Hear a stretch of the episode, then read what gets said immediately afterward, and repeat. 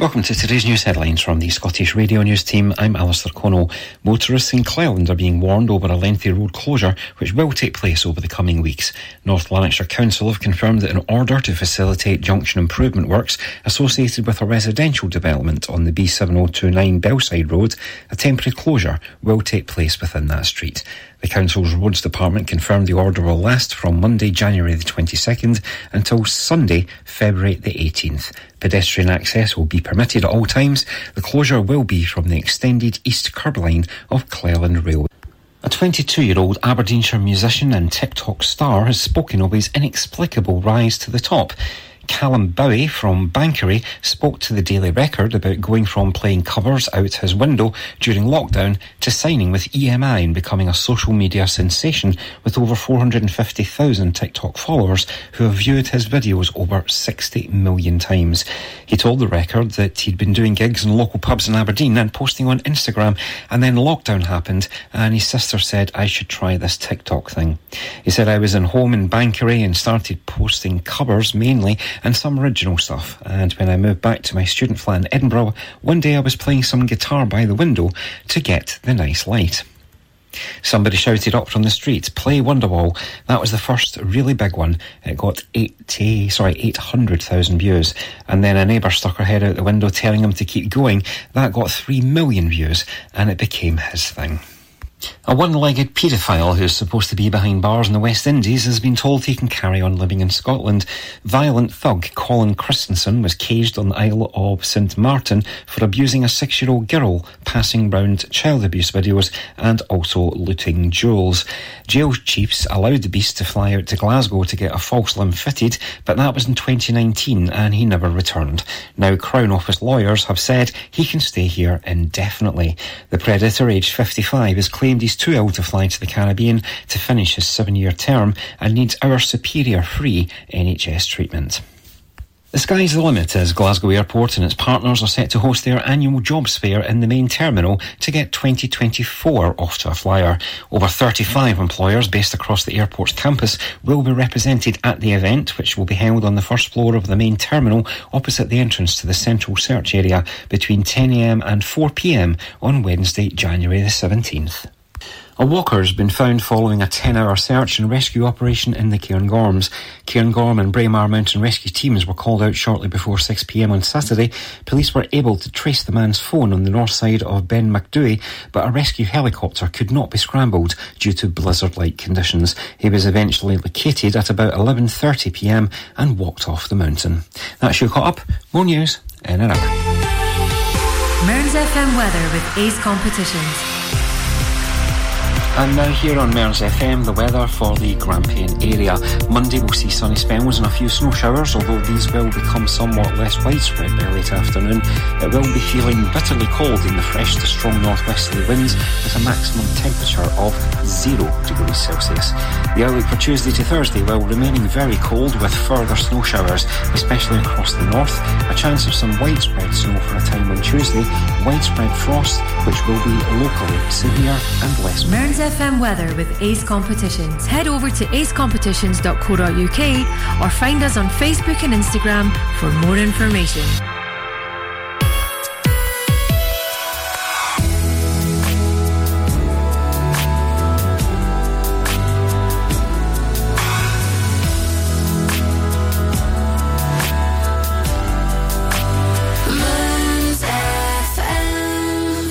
And so, if you're under pressure, getting nowhere fast, and despair of the bureaucrats, and worse, get ITV to commission a series about it. Never has a group of people been better served by television than the workers sold out by the post office, and now finding justice thanks to a four part drama on ITV.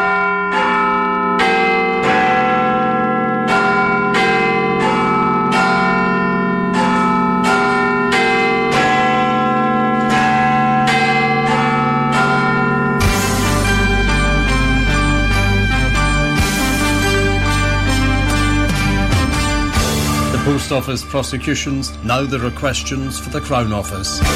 Humza Yousaf claims Scots would be thousands of pounds better off with independence. And Anas Sarwar says the Scots are being failed by their two governments.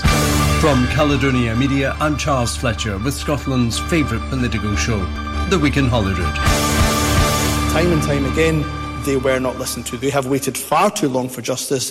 They waited far too long for compensation. This government will work with the UK government to ensure they get access to not just justice, but access to the compensation they so uh, rightly deserve. It's the week the gloves came off as the real countdown to the general election begins.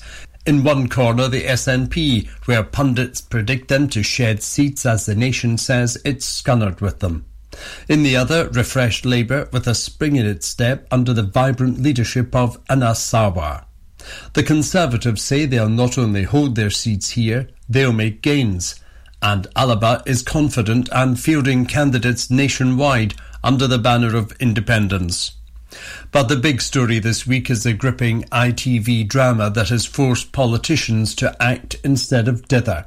And after years of despair, finally delivered justice for the country's postmasters and postmistresses treated appallingly by the post office.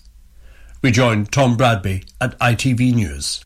When hundreds of sub postmasters and mistresses insisted they had not had their hands in their tills, the head of the post office at the time, Paula Vennells, wasn't listening. Well, she's listening now after the shock reaction to the ITV drama Mr. Bates versus the Post Office, which has been watched by almost 10 million people and rising.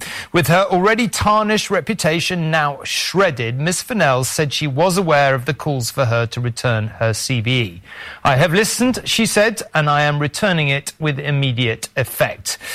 With the dignity on display in the mini-series, the real-life sub-postmasters and mistresses said they were glad and they have something else to be pleased about, potentially at least. The government said today it would announce soon a plan to overturning the remaining 700 plus convictions, all in one go, if that is what they want. He is on this list. God's sake. Come on, turn it off. Details, man. Come to bed. Paula Vennells has got the CBE. Joking.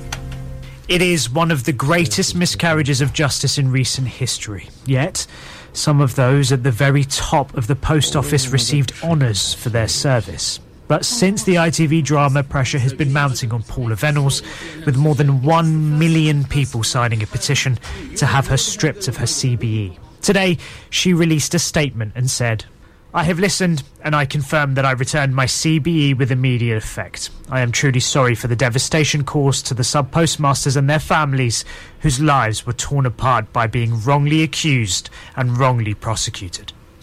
For Ian Warren, a former sub postmaster who says his life was ruined by this scandal, this is just one small step in the right direction. I think she has made a very wise decision to hand it back herself she should be made to suffer what we did, be prosecuted, and let the law uh, take its uh, uh, course. Ian still hasn't been compensated, and those who have worked on getting sub postmasters justice are aware more needs to be done. Do you think returning the CBE is enough? No. There were so many questions that were going unanswered uh, that questions that MPs were putting to her, and she either didn't know the answers when she should have been uh, finding them out, or she did know the answers and was not telling them to us. While some sub postmasters have had their conviction quashed, there are hundreds still waiting, which was part of the focus in the Commons today. Former senior cabinet ministers asked the Justice Secretary to explore ways to speed up the process. We can do something good, Mr. Speaker, together, if the Justice Secretary would bring a simple bill to quash all 800 immediately. Uh, the suggestions he made is receiving active consideration. I expect to be able to make further announcements shortly. But there are ethical questions about whether Parliament should intervene in an independent judiciary in this way. There is, however, clearly consensus across the political spectrum to overturn these convictions, but we are waiting on how and when that will happen. Shehab Khan News at 10, Westminster. So, who are the key figures in this scandal? Well, much of the criticism has fallen on Paula Vennells, who was chief executive of the Post Office between 2012 and 2019. But there are others facing questions too. Adam Crozier was chief executive of Royal Mail Group from 2003 to 2010 when it controlled the Post Office. And Angela van den Bogerd was former head of partnerships and business improvement director at the Post Office. She was a central figure at the hearings. Politicians have also faced criticism. Sir Ed Davey, current leader of the Lib Dems, among them, who was Postal Affairs Minister during the coalition. He initially refused to even meet Mr Bates. He now says he was misled by Post Office executives at the time. Other Liberal Democrats held the role after him, including Sir Norman Lamb and former leader Jo Swinson. But here, surely, is the question Have you personally ever walked into a post office and thought of the sub postmaster or mistress? Blimey, they look like a bit of a crook. So, how come no one in politics looked at the hundreds of convictions and thought, this just can't be right. Robert is here uh, to talk about this. I mean, there are many questions. What are politicians going to do? What should they do? Is Ed Davey going to resign, do you think, as a result of all this? Because the public anger is continuing, no doubt about it. Well, at the moment, Sir Davey is blaming everybody else, saying he was misled by the Post Office and his own officials. The job of ministers, however, is, as you say, it goes against common sense that there would be so many sub postmaster crooks. When in the history of the post office has there ever been so many crooks? Why didn't it ring alarm bells with him when there were so many? And he, I think at the time that he was in charge of the post office, this rather brave man, Alan Bates, had already put together a hundred. A hundred is a lot of alleged sub and, well, I mean, and, and, and, and Ed Davey didn't think, oh, this is a bit odd. Why didn't he ask the post office, he was in charge as the minister uh, of this operation, and his officials for evidence that these people were all wrong? So he's still got more questions to answer, absolutely no question about that. But then you've gone through the litany of other people mm. who could have at an earlier stage stood up and said, what the, the, the, the you know, our systems show goes against all common sense the computer must be wrong. And it's really quite terrifying in one sense that we're about to go into this age of AI when we're going to be delegating enormous numbers of operations to machines. One of the things that's come out as a result of what we've learned uh, through uh, over the years of this scandal is that the law, when it comes to evidence based on computers, is completely wrong. Because basically, if a, in a court case evidence is provided by a computer, the judge takes it for granted that that is just truth, factual truth. So none of the defendants had the ability to say, but the computers are wrong. They are effectively lying. We have to change the law in that fundamental sense. Now, the other thing that's going to happen, I understand, is the government is going to introduce this uh, emergency legislation to declare all these people innocent. Some people may say, well, that is fantastic and long overdue. But some of these people who've been falsely accused actually want proper justice and they're not sure that their dignity will be restored by this emergency legislation. They would like to be proved innocent in court. Okay, Robert, thank you very much indeed. That sequence from my colleagues at ITV News. Here, the Crown Office is facing questions over its role in the Post Office prosecutions. Scotland's Lord Advocate Dorothy Bain has offered to brief MSPs at Holyrood Members here may decide instead she should be summoned to explain. In the chamber, the First Minister Humza Yousaf says his ministerial team is already working with counterparts in Whitehall to expedite clearing names and paying compensation. Labour's Anas Sarwar says truth and justice must be paramount. We'll hear from him shortly. First, Conservative leader Douglas Ross says the Lord Advocate must come to the chamber to be quizzed. The Horizon Post Office scandal is a horrendous miscarriage of justice that ruined hundreds of lives. Politicians of all parties will rightly reflect on what they should have done sooner. The UK government has now acted to overturn the wrongful convictions of innocent victims. In Scotland, however, prosecutions were handled by the Crown Office, not the Post Office. So can I ask the First Minister, has he established if a consent motion to UK law is the fastest way to clear all victims here in Scotland? And will he confirm to Parliament how he'll work with the UK Government to overturn these convictions as quickly as possible? First Minister. Uh, Presiding officer, can I first and foremost pay tribute to Alan Bates and all the other hundreds of campaigners, uh, as sub postmasters, sub, all of the sub postmasters and sub postmistresses who campaigned tirelessly over decades to ensure that they receive justice, justice they are still waiting for. Of course, it should not have taken a TV drama for action to have to be taken. And Douglas Ross is right. Uh, there is a need for reflection for all of those uh, involved. And the Post Office is, of course, a wholly uh, reserved institution which is accountable uh, to UK government uh, ministers. The difference, as Douglas Ross rightly points out here, is that prosecutions in Scotland have been taken forward by the Independent Crown and Procurator Fiscal uh, Service. I spoke to the Lord Advocate uh, just this morning and the Solicitor General uh, this morning, uh, and she is willing to provide a briefing to any MSPs that have an interest in terms of the Crown's own handling of these issues. To answer uh, Douglas Ross's question directly. Uh, the Justice Secretary has written to her counterpart in the UK Government to say we're willing to work with UK Government in relation to legislation they're bringing forward to overturn wrongful, uh, wrongful uh, convictions. Uh, I think the quickest way and fastest way to do that probably would be through the LCM uh, process, but there are a number of complexities to have to navigate uh, and to have to work through for some of the reasons that Douglas Ross has already uh, highlighted. So I think we will, of course, engage uh, immediately and urgently, and as we already have done with the UK Government.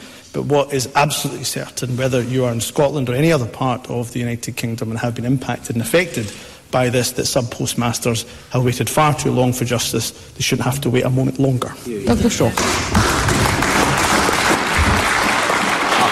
I join the, the First Minister in congratulating Alan Bates and others, as I did in the House of Commons earlier this week. Uh, victims and the public will rightly ask why it's taken so long for this deep injustice to be corrected, and multiple political parties and many individuals should have and could have acted sooner.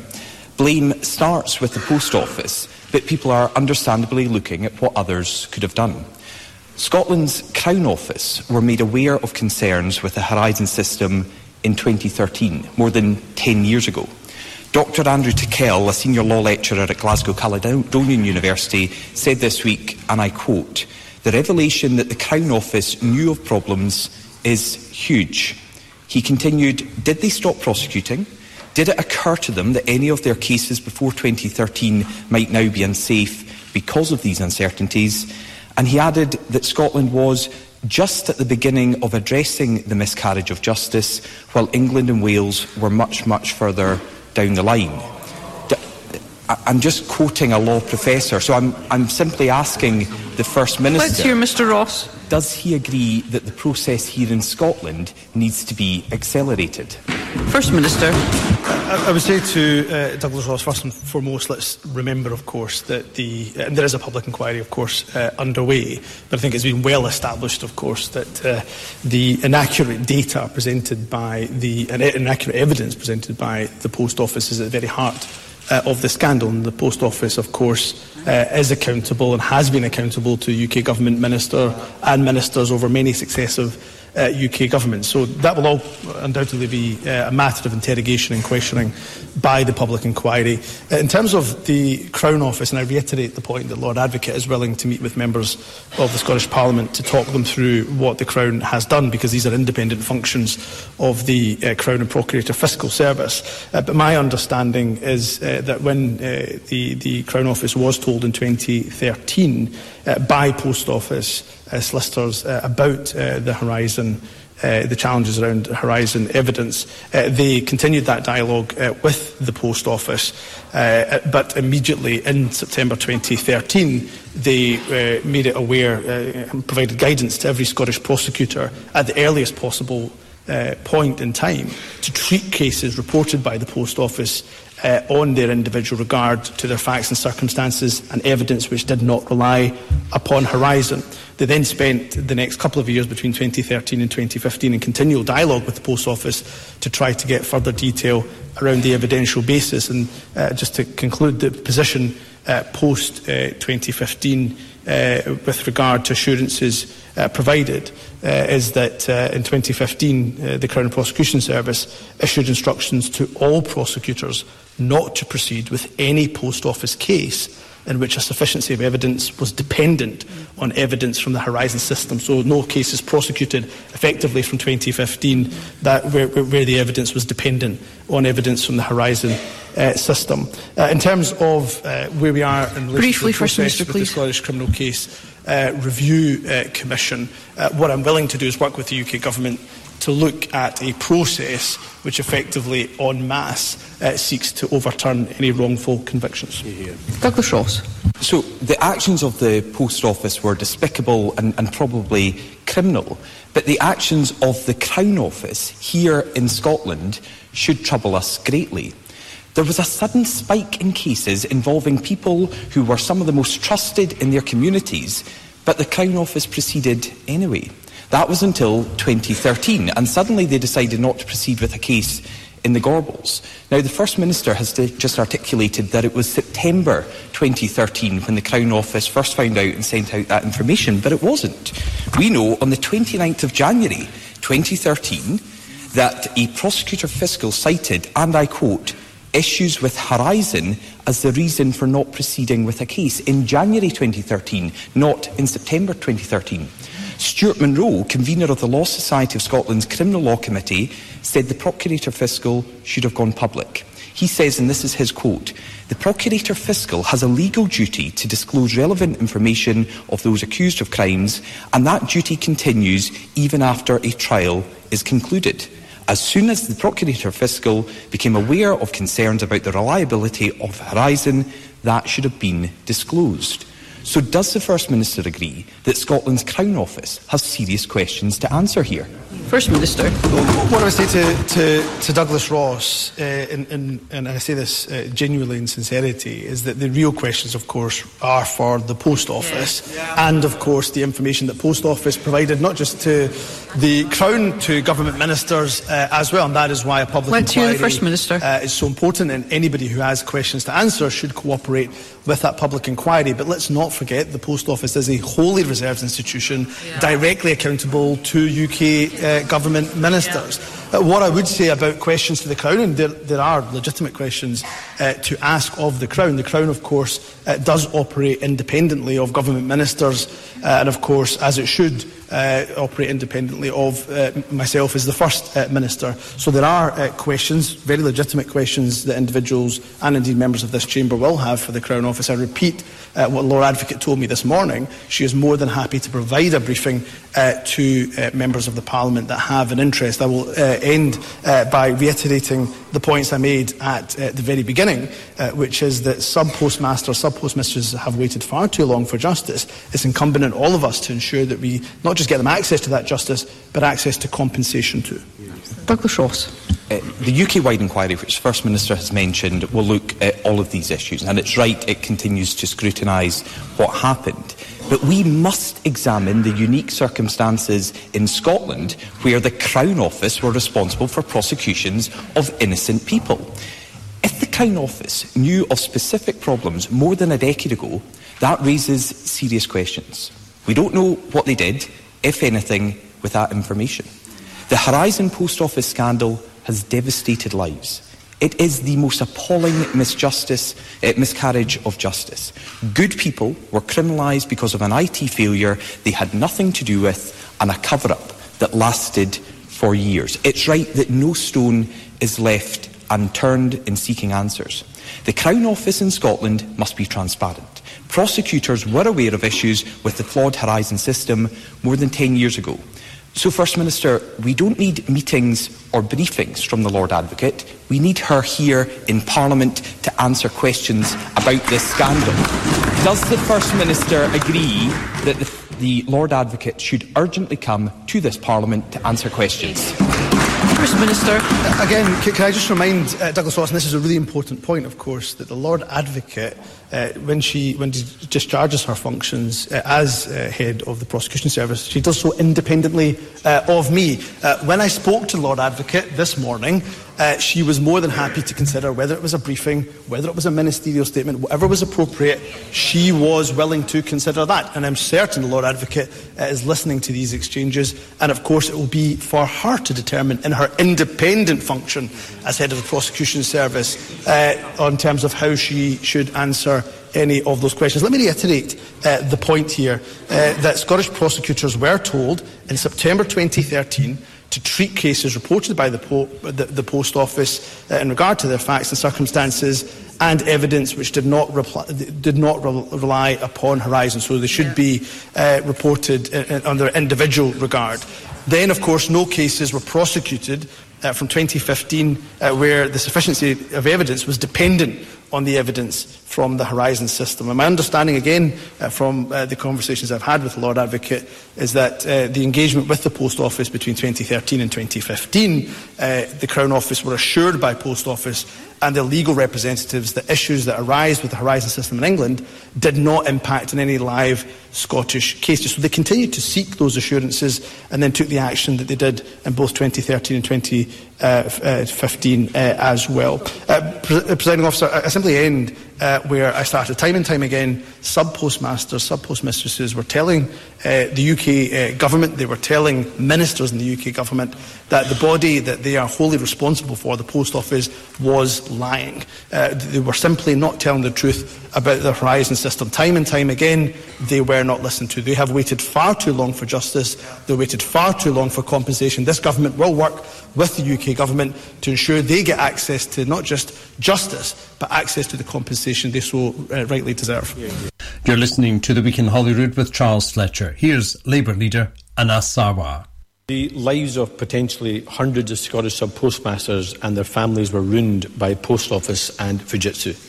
People lost their livelihoods and, in some cases, even lost their lives. They've described being ostracised in their communities, their families shunned, and their children targeted. It is a national disgrace. I welcome that these convictions will be overturned, but there is more to this scandal. Unlike in England and Wales, where the Post Office itself brought these prosecutions, in Scotland they were carried out by the Crown Office and the Procurator Fiscal. And as we've heard, we know ministers in the Crown were made aware of concerns around unsafe prosecutions in 2013. So, can I ask the First Minister what conversations he, his Justice Secretary, and the Lord Advocate have had about the role of Scottish institutions in prosecuting these cases and how this was allowed to happen for so long? First Minister. Again, uh, let me just be clear uh, whether I was Justice Secretary at the time or indeed in my current role as First Minister, it would be wholly inappropriate for any government minister to demand to see the evidential basis for a case that the Crown was prosecuting. I, I know Anas Sarwar's not asking that, but I'm making the point here uh, that if the, the, the, issue here is the evidence that was preside, provided by the Post Office, it would be wrong for me to, in any ministerial position, to suggest that I need to see that evidential basis in any individual prosecution. Anas Sarwar asked what conversations I've had with the Lord Advocate. I had a conversation again this morning with the Lord Advocate, and Lord Advocate stressed a number of points. She's happy to provide timeline in terms of uh, how the Crown has responded. Uh, she is very confident about uh, the Crown's uh, response. They were told in 2013 about possible problems. They issued guidance to their individual prosecutors in 2013. They stopped prosecuting cases in 2015 after a period of uh, continual uh, conversation with the Post Office, stopped prosecuting cases in 2015 where the sufficiency of evidence was dependent on the Horizon system. And Lord Advocate is open to briefing members of the Scottish Parliament. And again, as we've already heard, whether that's through briefing or whether that's through ministerial statement, I'm sure Lord Advocate uh, will, of course, uh, reflect. But Anas Sarwar is absolutely right at the heart of this. Hundreds of people right across the United Kingdom whose lives and reputations have been tarnished and ruined. It is incumbent that the, this government works with any other government, including the UK government, across uh, the United Kingdom to ensure that justice uh, uh is, is uh, justice is forthcoming and, and access to compensation is not impeded. There are big questions for the Crown Office and the Procurator Fiscal, and I think it would be right if the Lord Advocate came to this Parliament to answer those questions from members. But this goes beyond convictions. Disturbing accounts from the public inquiry have revealed that Post Office employees were going door to door in Scotland to threaten and extort money from sub postmasters. In behaviour reminiscent of the mob, these stories show that the Post Office behaved like a private police force and showed little regard for the law in Scotland. Sub postmasters were pressured into accepting accusations of false accounting and forced to hand over thousands of pounds that day or face imprisonment. First Minister, if any other organisation had behaved like this in Scotland, we would expect to see criminal investigations into their conduct. So, does he agree that this potentially criminal behaviour by post office officials in Scotland should be properly investigated so this scandal does not go unpunished? First Minister. Uh, can I say to uh, Anas Sarwar, um, and I should have perhaps said this at the beginning of my response to Douglas Ross, I, I uh, absolutely um, empathise in the strongest way possible with the harrowing tales that we've heard from sub postmasters and sub postmistresses right up and down the country. My own family are sub postmasters. My late grandfather was a, a sub uh, postmaster, and my step grand, uh, continues uh, to be so, although not affected by this uh, particular uh, scandal. What I would say to Anas Sarwar, the big difference, of course, is that the Post Office does not have the ability to bring private prosecutions here in Scotland. That is very different, of course, to the situation in England uh, and uh, Wales. Uh, the the behaviours uh, of the Post Office should absolutely rightly be interrogated. That is why there is a public inquiry. And of course, if there are any behaviours that are possibly criminal in Scotland, again, it is not for me uh, to investigate uh, those. It would rightly be for the independent Crown and Procurator Fiscal Service to do so. I've got every confidence that the Crown uh, will look into allegations uh, uh, or any uh, any uh, allegations that are made uh, to them about any potential criminal behaviour. Anas Sarwar. Presiding officer, too often in this country, when there is an injustice, the first instinct of institutions and government is to protect themselves. Whether it's the sub postmasters taking on the post office, the Hillsborough scandal, the C. diff scandal at the Vale of Leven, or victims at the Queen Elizabeth University Hospital. It shouldn't take victims disclosing the most harrowing moments of their lives to shame both of Scotland's governments into action, but it happens too often. Government is meant to be on the people's side, but tragically, when victims come looking for justice, all they get are more barriers put in their way. And the silence, denial, and cover up compounds the injustice and amplifies their pain. Now, ministers, be they Scottish or UK, always say we must learn the lessons and it can't be allowed to happen again. But it does. So, does the First Minister agree that the priority for government should be truth and justice for victims rather than protecting institutions or protecting individual reputations? Minister. Uh, look, I, I do agree uh, that is of paramount importance. I do remind uh, Anas Sarwar, of course, the Labour Party were in the UK government for a number of years while sub postmasters and sub postmistresses were telling UK government postal ministers, Labour ministers, that the post office was presenting inaccurate data. So I think it is important for all UK based parties in particular to reflect on their relationship with the post office and whether they were listening uh, or not. In terms of, uh, in terms of the government's uh, approach, uh, I think we can demonstrate time and time and time again where issues have been brought to this government. Uh, we have not only engaged uh, often in really difficult conversations, engage with individuals who bring forward uh, harrowing stories and tales, but where necessary, of course, we will always investigate, whether that's through uh, the independence of uh, commissioners that we have here, whether it's the uh, Patient Safety Commissioner, which I'm pleased that bill has passed, whether it's through the duty of candour in relation to the NHS, whether it's through public inquiries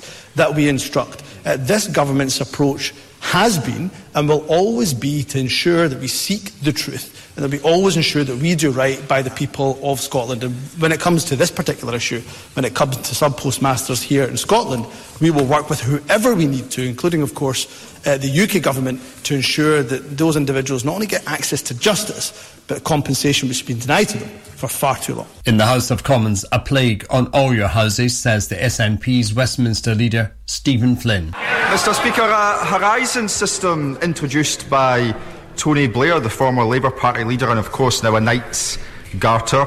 A Horizon system defended by the current leader of the Liberal Democrats, himself a Knight Bachelor.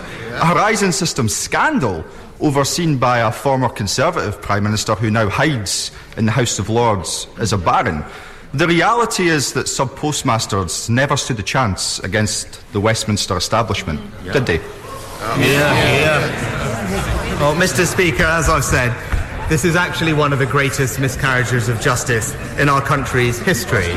and all our thoughts are with those who worked so hard for their communities and have seen their lives and reputations destroyed.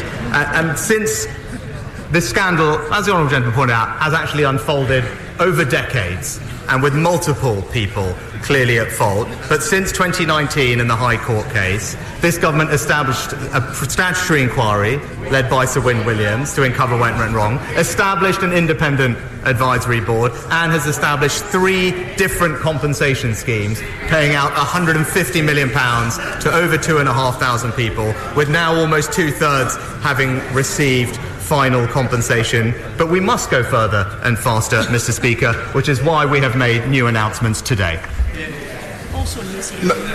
Mr. Speaker, I don't think the Prime Minister quite gets it. This isn't just a plague on all their houses, this is a plague on this House itself, because injustice goes far beyond just the sub postmasters.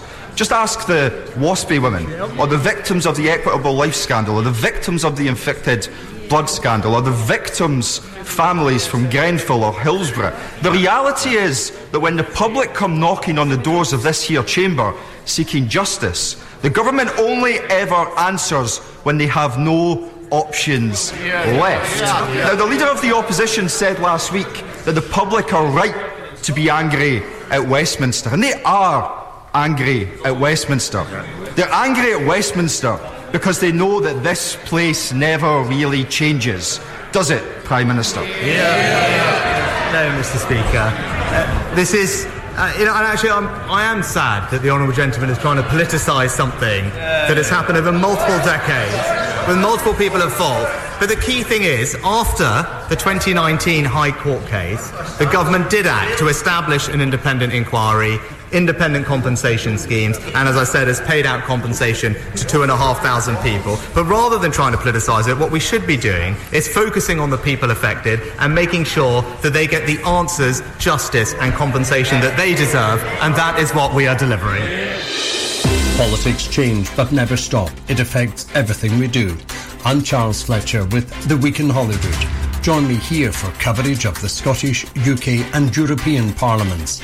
It's a crucial election year where you once again have a choice. Who's in, who's out, the ups, the downs. Join me, Charles Fletcher, bringing Holyrood home.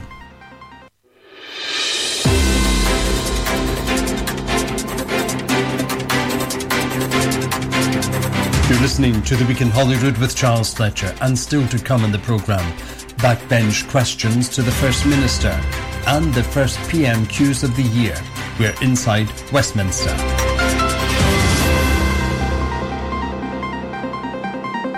It's election year. The Prime Minister says he expects that to be in the later part of the year, with good money going on October after conference season. But there are still bets on a May election, and Rishi Sunak has left enough wriggle room to call it for then. In Scotland, Humza Yousaf says everyone in Scotland would be £10,000 better off with independence. The real life shining example for Scotland that we can aspire to. Independent countries that are significantly fairer and wealthier than the UK. Countries like Ireland, like Norway, Denmark, they have both higher productivity but also lower inequality than the UK. In other words, they combine that economic dynamism with social solidarity. So, with all of our strength, the key question is this why not Scotland? In a recently, recent well publicised report, the Resolution Foundation said that if the United Kingdom had the average income and inequality of similar countries, then the typical household would be £8,300 better off. And if we use that very same analysis for countries that are similar to Scotland, the prize for the typical Scottish household would be even greater. They would be £10,200 better off. That then is the huge prize of independence. Labour's Anas Sarwar says that's a heap of baloney. He's ready for the change he says is coming in Edinburgh and London. Scotland is being fueled by two bad governments who want you to believe this is as good as it gets. But to both those governments, we are putting you on notice because we are ready for a general election whenever the squatter in number 10 decides to call one.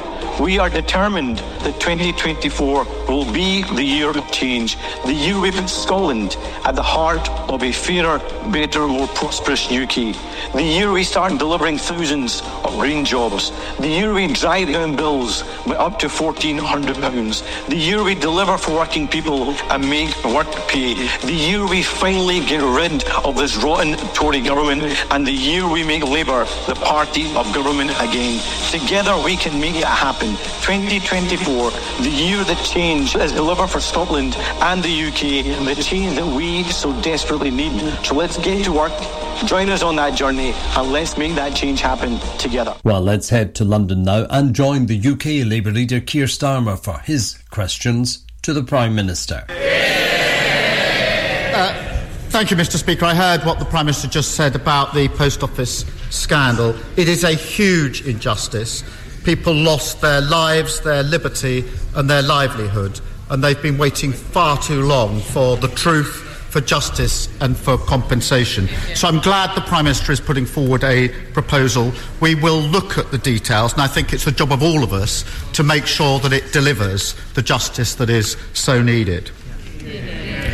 Mr. Speaker, back in 2022, when Boris Johnson claimed he would send asylum seekers to Rwanda, one ambitious Tory MP had reservations.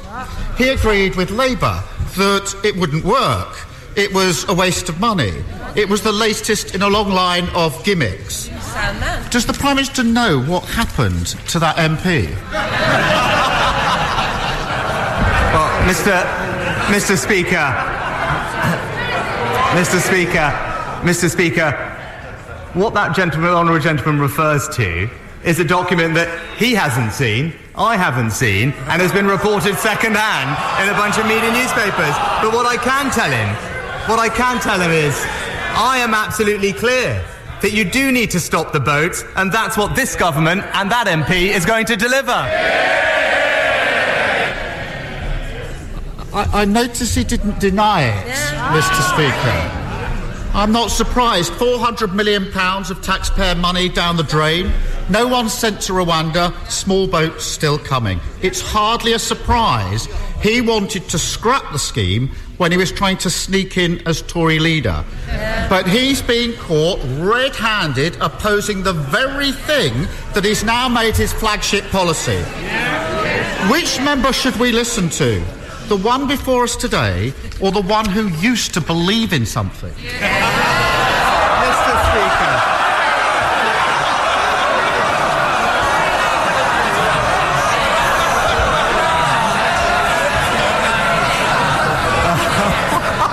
Mr. Mr. Speaker, Mr. Speaker, I've always been crystal clear. You do need to have an effective deterrence to finally solve this problem. In fact, the National Crime Agency agree that you need, in their words, an effective removals and deterrence agreement. And that's why, after becoming Prime Minister, I negotiated a new deal with Albania, thanks to which we have seen a 93% drop in illegal arrivals from Albania. That's how Australia stopped the boats. That's why Italy, Germany, and Austria are all looking at similar schemes. He's the only one who's opposed to a proper deterrent. Not because it doesn't work, because he doesn't actually believe in controlling migration, Mr. Speaker. Every single time he picks the people smugglers over the British people. Mr. Speaker, we should smash the gangs, process the claims, and end hotel use. That's our plan. And unlike the Prime Minister, I believe in it. But. I'm going to hear the questions. I don't want interruptions, please. It's very important. It's a very important topic and I take it seriously. I hope members also wish to start taking it seriously. Prime Minister. Uh, uh, uh, Mr. Speaker, last year he started the year saying he was Mr. Steady. Then at his conference, he was Mr. Change.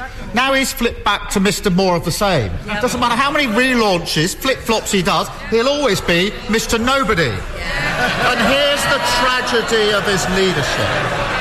He spends the whole time trying to convince people not to believe their own eyes, pretending that debt is falling, that the economy is going gangbusters, the NHS is in great shape. When he finally finds something he was right about, the Rwanda gimmick, he can't even take credit for it. When's he going to stop pretending that up is down, that black is white, admit that whether it's the economy, immigration, the NHS, he has failed? Mr. Speaker, well, let's just go through his checklist. He talks about the backlog 112,000 decisions made last year, a higher number than in any year in the past two decades, Mr. Speaker. He talked about hotels. Well, the first 50 are being closed and there are more to come, Mr. Speaker. He talks about the numbers. Well, they were down by over a third last year, Mr. Speaker, the first time that's happened. And then he talked, Mr. Speaker, he talked about smashing the gangs. Well, if he does care about smashing the gangs, why doesn't he own up to the fact that when it came to the Nationality and Borders Act, he blocked, delayed, and voted against the powers in that act, which have allowed us to now arrest hundreds and hundreds of people connected with that illegal trade who have been sentenced to hundreds of years in prison. He opposed that because he chooses the criminal gangs over the British people every time.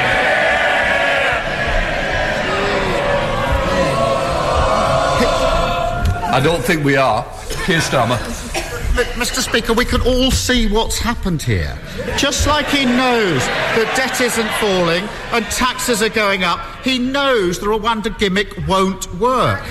But he can't be honest about it because he's too scared of his own MPs. Doesn't he wish he'd stuck to his guns rather than to allow himself to be taken hostage by his own party? Mr. Speaker, Mr. Speaker, we're, we're debating this because we have taken a stand and we're delivering the toughest migration plan ever to end the legal challenges and actually get flights off the ground. And let's be clear about this. He doesn't have a single single practical idea about how to stop the boats. But that's because he doesn't actually care about controlling migration. This is a person who described all immigration law as racist, Mr. Speaker. He thinks limits on economic migration are, in his words, economic vandalism. It didn't even feature once in his five missions, and he didn't mention it once in his conference speech. The truth is, He's pro free movement, he's anti border control, and he can never be trusted to stop the boat. You're listening to The Week in Holyrood with Charles Fletcher. Now, back in the comfy seats of the press gallery at the Scottish Parliament, we continue with questions to the First Minister. Here's the presiding officer, Alison Johnstone. Question number six, Paul Sweeney. Thank you, Presiding Officer. To ask the First Minister what urgent steps have been taken to address reports of a mental health crisis with an increase in calls to the NHS 24 mental health hub. First Minister. There's no question that for many people recent times have been extremely challenging, exacerbated of course by COVID and we know the cost of living uh, crisis. So we are committed to support people's mental health and well-being, uh, just as we are to support their physical health too. Our recently published mental health and wellbeing strategy, uh, delivery plan and workforce action plan recognises that an effective mental health system must address all levels of need. They set out what people have a right to expect from high quality mental health services and the actions we're taking to achieve those aims. Uh, these actions will continue to evolve, of course, over time, and I'm always open to constructive dialogue with opposition parties on where they think we can go further. Uh, the member references NHS 24 uh, call volumes. It's good uh, that more people feel able to come forward and ask for help for their mental health, and our substantially increased investment in NHS 24 is helping to ensure that more calls can be responded to. Paul Sweeney.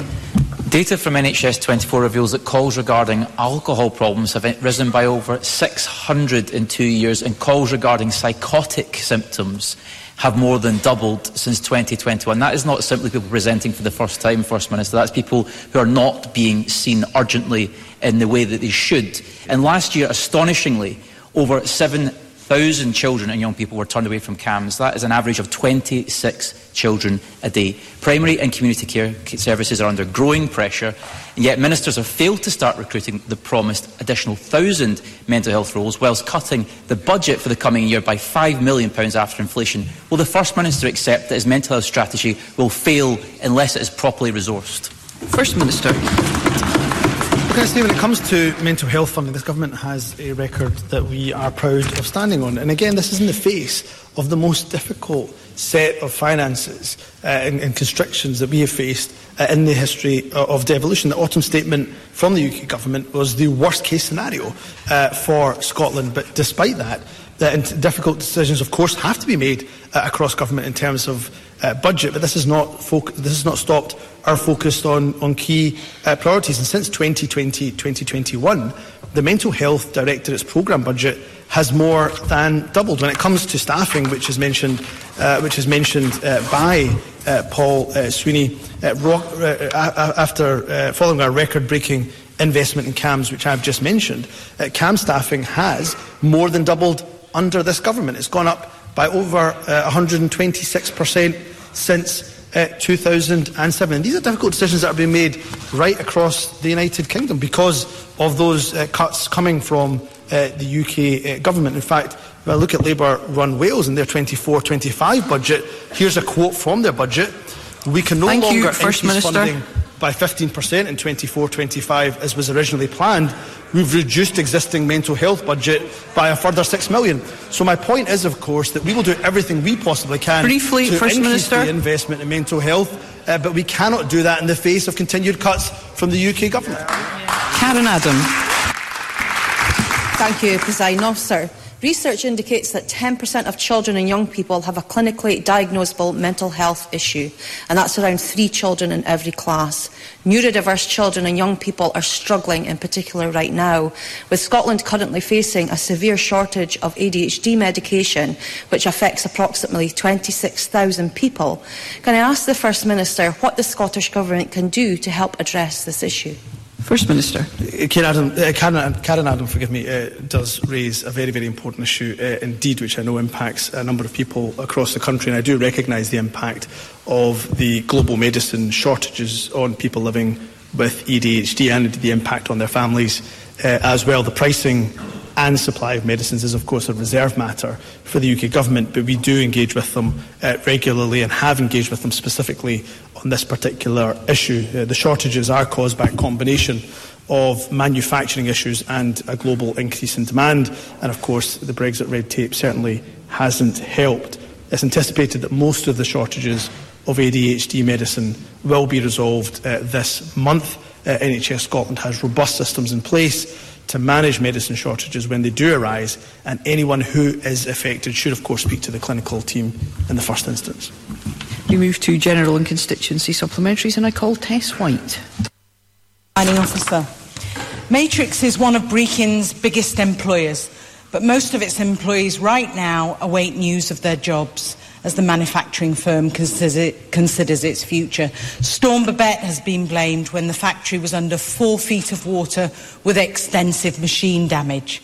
Can the First Minister tell us what his government has done to protect and preserve these highly skilled jobs in Brechin and when the SNP will finally fulfil its promise to support the town at its greatest time of need? First Minister.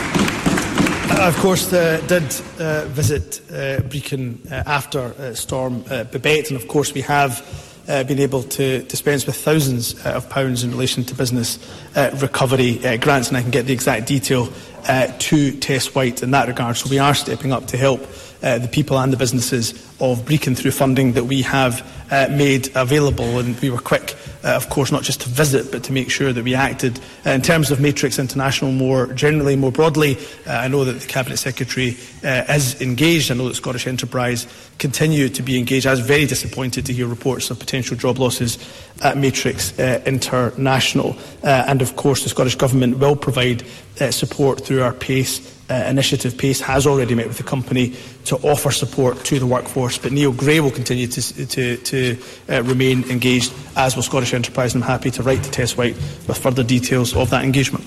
This is The Week in Holyrood. I'm Charles Fletcher. Pam Duncan Glancy. Thank you, Presiding Officer. During the Stage 1 debate on my disabled person's transition to adulthood bill, the Government argued that a change in the law wasn't needed because good practice on ASN was spreading. New data from the government school census shows that the number of children with ASN getting legal support via a coordinated support plan has reached its lowest point ever. Despite promised action from this government, including as far back as 2016, things are getting worse, not better, and a generation are failed. So can I ask the First Minister, with countless promises from his government that things will get better, why is support for young people with additional support needs getting so much worse? First Minister.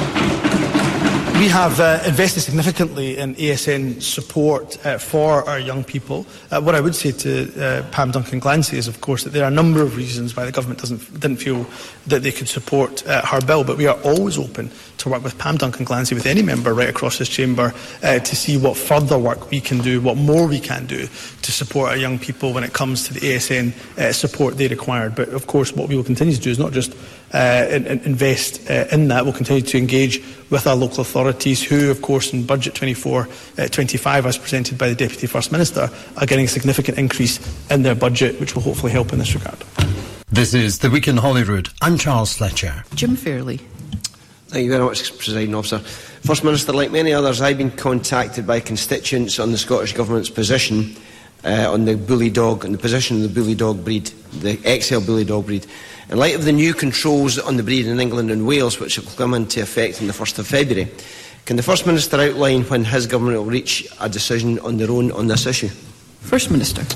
Well, uh, first uh, and foremost, it's probably worth saying that the, uh, the, the, description of what is happening in England and Wales is not a, a ban on XL uh, bully uh, dogs. Of course, they can still uh, owners can still keep an XL bully dog. They have to make sure it's registered on the exemption index, they have to fulfil the other criteria uh, of the legislation. And of course, when this was first announced without any consultation uh, with the Scottish Government, or indeed, as far as I can see, any consultation with animal uh, welfare stakeholders, uh, we committed the Scottish Government to engage with animal welfare stakeholders and, of course, uh, to continue to engage with the UK uh, Government. What has become clear I'm afraid, in the last few weeks is that we have seen a flow uh, of XL bully dogs coming uh, to Scotland, a number of people uh, transferring, uh, coming to, to, to, to, Scotland to bring XL bully dogs uh, here to the country. Uh, as such, uh, and we'll give further details uh, to members of the Scottish Parliament through a ministerial statement if the Parliamentary Bureau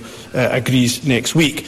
We will, in essence, replicate the legislation that is in England and Wales here in Scotland because ultimately, although we do have uh, a very good system of dog control uh, notice uh, schemes, um, and, and, we do take the approach of deed, not breed. We have to respond uh, to the situation uh, as it currently stands, and therefore we will do what we need to do to ensure public safety. But further detail will be given by the appropriate minister next week, subject to Parliamentary Bureau's agreement. Liam Kerr. Thank you, Presiding Officer. New figures show that 11 people have died and 69 have been seriously injured in accidents on the A96 in the last four years. The Scottish Government promised in 2011 that it would be dualled by 2030, but that is now subject to a review at a cost of £5 million and whose publication has been delayed by over a year. So, First Minister, when will this review finally be published? And will this government ever dual this killer road? First Minister. What, uh, of course, doesn't help when it comes to our capital infrastructure projects is a 10% cut to our capital budget over the next five years. So, what Conservative members can't do is come to this chamber, demand we continue to invest in roads, but simultaneously cut our budget time and time and time uh, again. So, as confirmed Let's through hear our the First Minister. for government, we remain absolutely committed to improving the A96, including dualling Inverness to Nairn and the Nairn bypass, which already has ministerial consent following that public local inquiry. The Minister for Transport is due, uh, I believe, uh, is due to meet, I know, with uh, uh members uh, uh, that have an interest in the A96 on the 25th of January. We'll provide a more detailed update on the scheme, along with details about how the review uh, is being undertaken on the wider A96 corridor. However, in the interim, let me absolutely assure uh, all members that preparation uh, work continues at pace on the Inverness uh, to Nairn, including Nairn bypass section, and I can advise that I expect orders for the scheme that will be made uh, will be made in the first quarter of 2024 with a view to completing the necessary statutory process. And Neil Bibby. Thank you, President Officer. The Accounts Commission today are discussing their report into Renfrewshire Council's handling of the Dargavel schools debacle, estimated to cost Renfrewshire's children and taxpayers up to £170 million. The Commission has stated the Council faces a challenge to rebuild trust and confidence. They've also stated the community will be dealing with the consequences of this error for some time. Given that, how can the First Minister have confidence in Renfrewshire Council when so many local parents don't?